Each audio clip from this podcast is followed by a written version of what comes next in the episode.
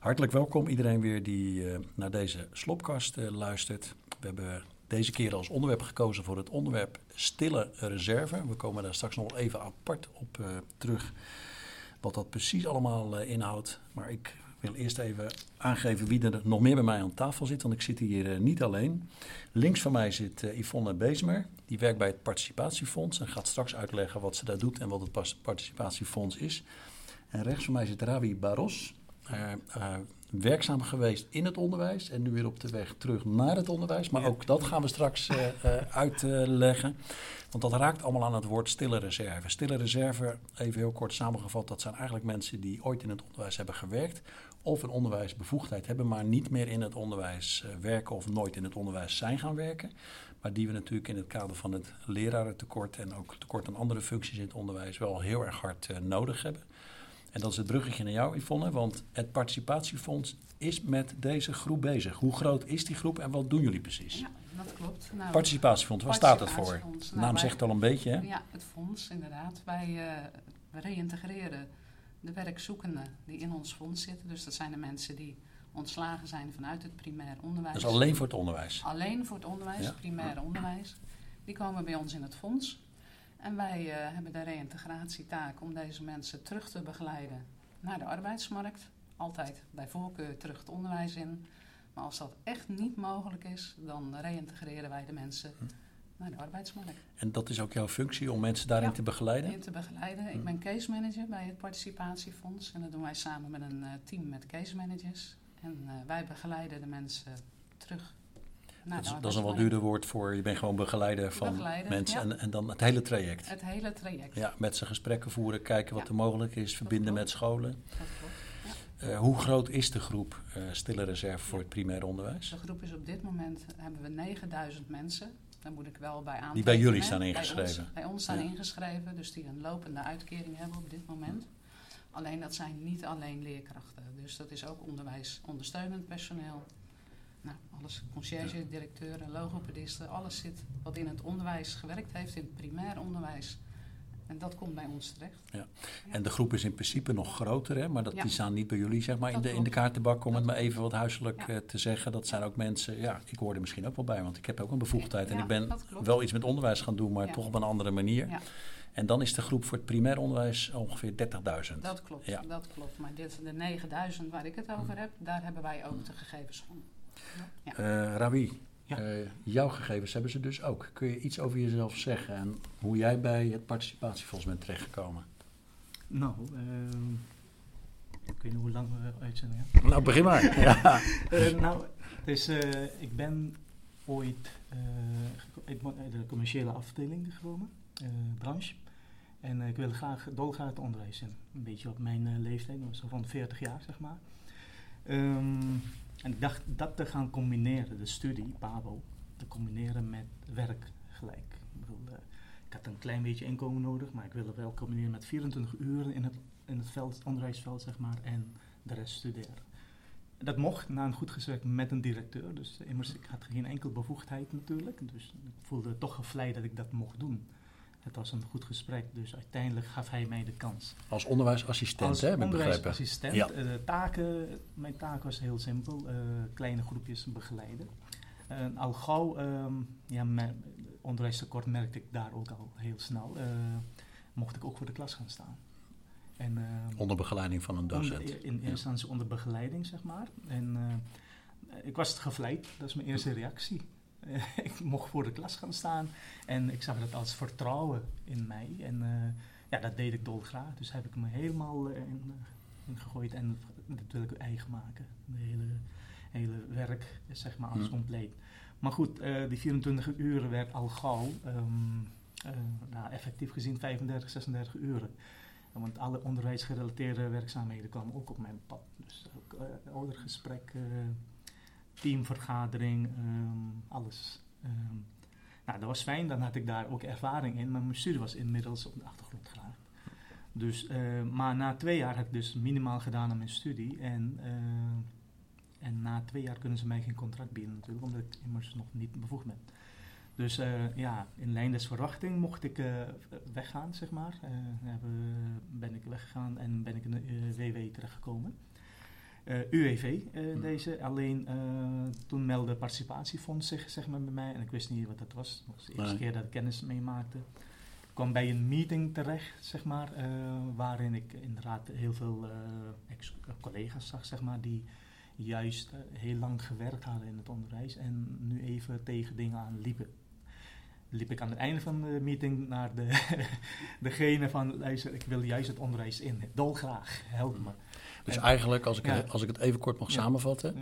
Jij koos met je hart op wat latere leeftijd, maar je, uh, je koos voor onderwijs. Je kreeg een plek en mogelijkheid om te studeren en als onderwijsassistent te gaan werken. Maar doordat er zoveel van je gevraagd werd in die school, uh, raakte je studie op de achtergrond en moest men na twee jaar jou weer laten gaan. En zat je opeens in de WW. In de WW. Ja, wat je dus niet wilde. En dan kom ik bij jou, Yvonne. Ja. Dan komen jullie er dus achter dat er zo iemand is als Rawi, die uh, met zijn hart voor onderwijs heeft gekozen en uh, waarschijnlijk daar ook kwaliteiten voor heeft gehad, want dat zullen positieve dingen zijn geweest, maar ze konden hem niet vasthouden. En wat denken jullie dan? Als je, hoe gaat dat? Ja, nou dan denken wij wat zonde, dat sowieso. En wat kunnen wij doen om deze meneer weer zo snel mogelijk terug te krijgen het onderwijs in? Nou, wij, wat meneer ook al zei, wij beginnen altijd met een voorlichtingsbijeenkomst. Daar ontmoeten wij de nieuwe werkzoekenden, hè, dus de mensen die opnieuw, instrof, opnieuw instromen in de WW. En daarna gaan wij uh, deze mensen allemaal laten testen. Ze krijgen een uh, loopbaanscan en een arbeidskansengesprek. En dan hebben wij een beeld of deze mensen terug het onderwijs in willen en ook direct kunnen. Nou, een hele groep met mensen geldt dat niet voor. Hè. Er zijn mhm. nog wat activiteiten nodig. Het kan scholing zijn, kunnen reïntegratieactiviteiten zijn. En er zijn mensen die kunnen direct terug. En de mensen die direct terug het onderwijs in kunnen, nou, die helpen wij, net zoals we bij deze meneer hebben gedaan, terug. Ja, we gaan hem voorstellen bij schoolbesturen. Dus aan de ene kant horen wij waar de vacatures zitten. En dat doen onze regiocoördinatoren. Die komen bij de schoolbesturen en die weten precies waar de vacatures zitten. Nou, in een gemeente als Den Haag is dat niet lang zoeken volgens mij. Nee, absoluut niet. Nee, dat, dat, klopt. Ja. En ja, op die manier dan kijken wij van, goh, wie is er direct inzetbaar terug het onderwijs in? En dan maken wij in, over, in overleg met meneer een, een, ja, een anoniem profiel. Dat bieden wij aan. En dan uh, het schoolbestuur mag dan zeggen van, nou, kom op gesprek. En als je even terugkijkt, dan kom ik zo bij jou weer, weer van uh, wat dat dan ook met je gedaan heeft. Maar zou je kunnen zeggen dat eigenlijk de begeleiding van hem in die twee jaar dat hij in het onderwijs terechtkwam en uiteindelijk dus thuis kwam te zitten, dat die onvoldoende is geweest? Of is dat een wat bouwde uitspraak? Nou, onvoldoende, ja. Ik nou hij kwam thuis te zitten. Hij kwam thuis te zitten. Ik denk dat er uh, ja, hm. daar nog heel wat uh, te ontdekken valt en uh, te verbeteren valt. En wij noemen dat dan eigenlijk het preventieve beleid. Ja. dat, om te voorkomen dat er een instroom komt hm. in de WW. En dat want hoe lang heb jij thuis gezeten, Ravi?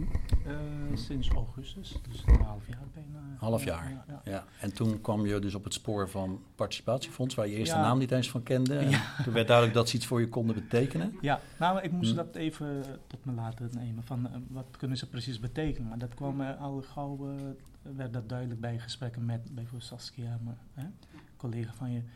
En waar ze heeft me keurig uitgelegd wat ze kunnen betekenen. En toen was ze nog net, waren jullie net bezig met het opzetten van het traject, uh, zeg maar, als bemiddelaar. En dan zei ze, nou, uh, ik, binnenkort ga, gaat het, dan ben je een van de eersten inderdaad. En, en ongeveer drie weken geleden werd ik gebeld. Nou, zei, ik heb drie directeuren die jou uh, gaan bellen binnenkort. Drie zelfs? Ja, drie. Dus je was gewild? Ja, ja. Dus maar dat eerste gevoel was ja. natuurlijk ja. bekrop mij, oké, dat is goed. Maar daarna even gepaste bescheidenheid zei ik van, oké, drie gesprekken, dat is fijn. Wil ik wel alle drie inderdaad uh, spreken. Maar alleen, uh, het was een laagdrempelig gesprek. Dus gewoon waarin ik eigenlijk al duidelijk kon geven, aangeven van waarom ik hier zit ik heb ook duidelijk aangegeven, ik zit hier niet voor een sollicitatie eigenlijk in de eerste instantie, maar meer om uh, uh, mijn verhaal te vertellen.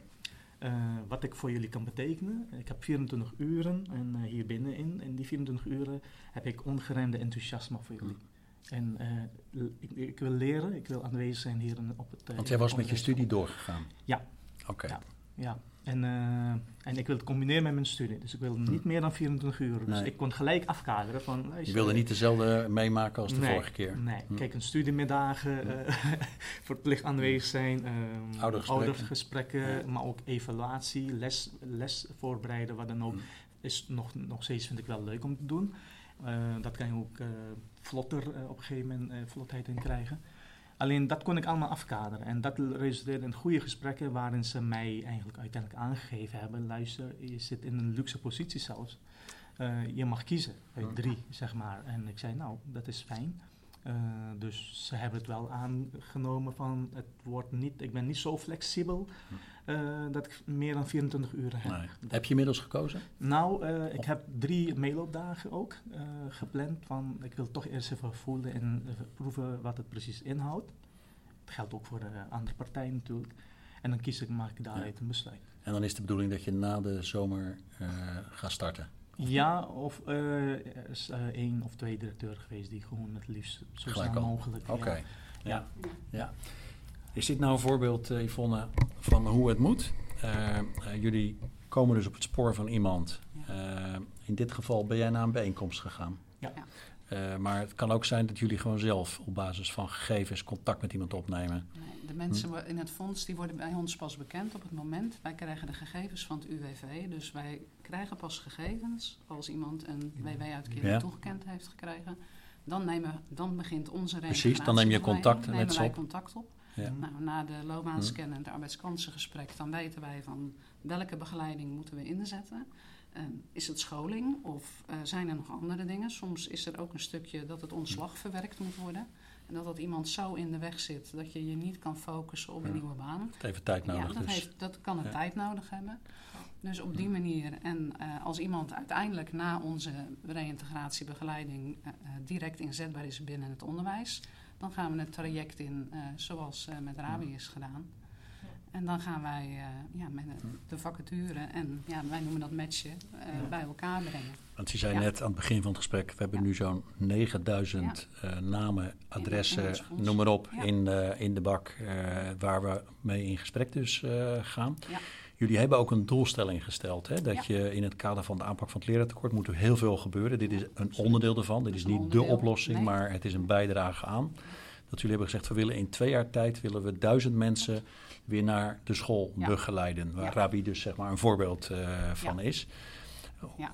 Uh, jullie zijn volgens mij een half jaar geleden daarmee begonnen. Waar staat de teller op dit moment? Ja, de teller staat op dit moment op 519 werkervattingen. Dat is veel. Ja, dat is heel veel. Als je, ja. in, in, in een korte tijd is dit dus al gerealiseerd. Ja, dat klopt. Hm. Hè. Dus we zijn eigenlijk in, in juli vorig jaar voorzichtig begonnen. En dat is langzaamaan is dat, uh, is dat uh, En als Ravi volgende week beslist, dan wordt hij bij wijze van spreken 520. ja. Dan, dan, hoort hij er ook bij. Dan, hoor je erbij. Ja. ja. dus dat zijn werk en dat zijn dus niet alleen leerkrachten, nee. dat zijn ook hè, de onderwijsassistenten, alles wat daar, schoolleiders misschien, alles, noem maar op. Ja, conciërges, alles in de breedste zin van het woord. Maar het zijn wel de mensen die vanuit de uitkering teruggaan het onderwijs in. En dat is, ja, dat is waar wij voor werken, om de mensen terug te krijgen het onderwijs in. En we zijn nu ook, want ja, de andere groep, we hebben inmiddels eh, een kleine 1400 gesprekken gevoerd met alle mensen sinds hm. vorig jaar. Maar het is natuurlijk nog een veel grotere groep. En die mensen willen we ook spreken. en dat zijn de mensen die dan al wat langer uh, ja, een wat grotere afstand hebben van de arbeidsmarkt. En daar gaan we ook mee in gesprek. En uh, nou, dat, we hebben gisteren daar ook nog eventjes over gesproken. Er zijn ook veel mensen momenteel die zeggen... ja, maar ik wil niet terug het onderwijs in. Ik wil absoluut niet terug. En als ik dan in gesprek ga met deze mensen... en als het echt niet willen is, dan, ja, dan is het niet willen. Maar wat ik heel vaak hoor bij deze mensen is dat die passie voor het onderwijs er nog degelijk zit. Ja. En dan kan dat niet willen, kan wel eens niet durven zijn. Ja. En dan daar moet je zorgvuldig mee omgaan en dat is een wat langdurige ja. begeleiding. Dat gaat misschien niet zo makkelijk als dat wij gaat niet zo makkelijk. Maar... Nee, maar dat is, en daar hebben we ook de schoolbesturen voor nodig. En uh, we hebben nu uh, schoolbestuur uh, hier in Den Haag. Dus Lucas Onderwijs en daar zijn we nu in vergaand uh, uh, overleg mee om te gaan starten. Om te kijken met deze mensen onder goede begeleiding weer terug. Dat is fijn om te horen, ja. Ik ben er recent ook bij ze geweest en ik weet dat voor hen het probleem best heel groot is. Ja, dat klopt. Dus daar maak ik ook van deze mogelijkheid gewoon uh, gebruik. zeker. Je bent dus niet, Rawi, ik ga even naar jou. Jij bent dus niet afgeknapt doordat het toch in die twee jaar te veel was, dat, dat je het niet meer kon volhouden en weg moest. Maar jouw hart bleef toch voor onderwijs. Uh, ja. Nou, dat dus is wel fantastisch gewoon. ja. ja. Wat, wat, wat, wat, wat, is er nou zo mooi in onderwijs? Nou, je kan ook denken van, moet eens kijken wat er gebeurt. druk heb ik niet uh, als dusdanig ervaren. Ik heb geen andere ervaringen. Dus ik heb niet ervaren hoe dat vroeger was. Nee. Maar ik kan me voorstellen dat uh, mijn vrouw zit in het onderwijs. Ja. Die zit nu ook wel ziek thuis. Okay. Zij wel anders ervaren en meer... Uh, ja, dat, dat eigenlijk passie nog steeds heel erg aanwezig is. Um, immers, zij heeft me aangestoken ja. ook. Um, het is een soort virus wat thuis ja, rondgaat. Ja, dus. ja, schoonvader en schoonmoeder zit het zaten ook in het onderwijs. Dus tijdens vakantie hadden we nergens anders over. Dus, uh, dus ik dacht, als ik een beetje op niveau wil meepraten, moet ik op, een onderwijs in. Weet je wel. Maar alleen, het was... Uh, het is mijn, mijn enthousiasme die je op been gehouden, uh, gehouden heeft hm. eigenlijk. Het is, we willen leren, willen eigen maken van uh, wat, het, wat, wat allemaal het onderwijs voorstelt. Werkdruk, nou, uh, als ik ergens uh, ja, enthousiast van word binnen het onderwijs, is gewoon echt een paar dingen. Ehm, nou, laat me zo stellen. Ik ben niet gewoon zomaar het onderwijs in willen rollen. Ik heb altijd zo geleefd. zo dit geleerd, het volgende geleerd van mijn grootvader. Uh, je hebt fases in je leven. De eerste fase, het kind die groeit op, zeg maar. Daarna ga je studeren. Op een gegeven moment ga je, hè, heb je een metgezel voor het leven. Je hebt je kinderen. Maar er komt ook een moment dat je terug moet geven aan de samenleving. Iets, iets kan betekenen voor. Maar ik heb altijd gedacht van, ja, waarom moet ik wachten tot mijn uh, eh, 65ste? Hmm. Ik dacht, nou, als ik daar een combinatie in kan vinden, uh, bedoel, dat lijkt mij het meest bijzondere. Daarnaast, dat is één, dat is één, mijn, één motivatie, zeg maar. Een tweede is, zeg maar, um, ik heb, um, moet ik het zeggen, ik heb zelf als kind nooit echt ervaren hoe het is om gestuurd te worden. Als kind, ik heb nooit echt in mijn leven tot mijn veertigste eigenlijk bewuste keuzes gemaakt. Zo van, dit is wat ik wil gaan doen om dit te kunnen bereiken en zo mijn leven in te richten. En dat is nu wel gebeurd? Ja, dat is wel voor het eerst. En dat is tegelijkertijd ook wat ik eigenlijk wil meegeven aan het kind. Dat vind ik wel en dus wezenlijk belangrijk. Ik heb zelfs twee jonge kinderen ook. Dat, dat is ook waarvan ik denk van wauw, wat kan dit veel betekenen, het sturen van een kind, zeg maar. Nou, in de twee jaar dat ik ervaring ervaren heb, zeg maar, om voor de klas te mogen staan, ehm, eh, heb ik ook inderdaad ervaren hoe het is om een andere manier van voldoening, eigenlijk hmm. zelfs directe voldoening te krijgen van een kind. In plaats van een salaris, zeg maar. Uh, dat je, je je input, je inzet voor het kind. En op een gegeven moment ook bij wijze spreken met een lach alleen al of met een knuffel van het kind al eigenlijk uh, bevestigd van wauw, je, je hebt mij bereikt, zeg maar, als uh, leraar en ik hem, weet je, andersom ook. Ehm, die wisselwerking, alles bij elkaar, heb, heb ik gezegd: van nee, dit is wat ik wil doen. En werkdrukken is wat ik nu geleerd heb. Dit hoort bij het onderwijs. Maar wat, wat in jouw situatie, en dat is ook uh, waarom we hier met elkaar aan tafel zitten, hè, gewoon natuurlijk wel belangrijk is geweest dat je daar wel in ook begeleid moet worden. Want je kan het niet zomaar 1, 2, 3 doen. Sowieso al niet de combinatie van leren en werken. En ook een heel intensief uh, vak waar je in terecht bent gekomen. Ja. Wat natuurlijk heel veel voldoening kan geven. Ik spreek ook uit eigen ervaring, ook jaren voor de klas gestaan. Als je natuurlijk zo met jonge mensen mag werken. Hè. Je mag ze begeleiden op weg naar hun volwassenheid. Dus dat is gewoon een uh, prachtige taak. Uh, uh, maar het was dus belangrijk, Yvonne, en daar gaan we mee afsluiten, dat een participatiefonds was die ook gebruikmakend van regelingen. Hè, want er zijn ook financiële regelingen om weer als herintreden, want dat ben je in feite, aan de slag te gaan. Of je nou een hele korte tijd er maar hebt gewerkt of dat je heel lang geleden heel lang hebt gewerkt, dat doet er niet toe. Wat is jouw boodschap nu aan mensen die dit horen? Scholen die denken van hé, hey, zulke mensen zouden wij kunnen gebruiken. Of mensen die, zoals Rawi, wel ooit erin gewerkt hebben, maar aan de kant nu staan in de WW of op een andere manier. Wat moeten zij doen om ook in, misschien in zo'n traject te komen, of in ieder geval daarover in gesprek te gaan? Kan je daar nog iets over zeggen? Zeker, neem vooral contact op met het participatiefonds. En op internet zijn jullie? Ja, wij staan uh, Participatiefonds.nl? Helemaal, er staat een telefoonnummer op, er staan, een, uh, staan e-mailadressen op. Neem contact met ons op. We hebben zelfs op de site uh, dat het in regio's in Nederland is verdeeld. staan de namen en de telefoonnummers van de regiocoördinatoren op. Kijk Bel eens, ze, ja. en eh, Op die manier kan iets in beweging zeker, eh, absoluut komen. voor de scholen. Goed. En natuurlijk a- ook voor de mensen die Nou. het onderwijs in. Dank jullie wel voor het eh, gesprek wat ik met jullie mocht hebben. Ik denk dat het heel informatief was en ook heel boeiend om te horen hoe jouw weg zo eh, eh, geleid wordt. En hoe je dan met mensen als Yvonne op eh, Ja, je pad terechtkomt die daar ook weer een bijdrage aan kunnen leveren. En als mensen dus geïnteresseerd zijn, ga dan naar de site van participatiefonds.nl of anders via de UWV. Maar eh, er zijn dus gewoon mogelijkheden om je te helpen. En Zeker. iedereen met hart voor onderwijs en kwaliteit daarvoor, die is natuurlijk van harte eh, welkom. Dank voor het luisteren en tot de volgende keer.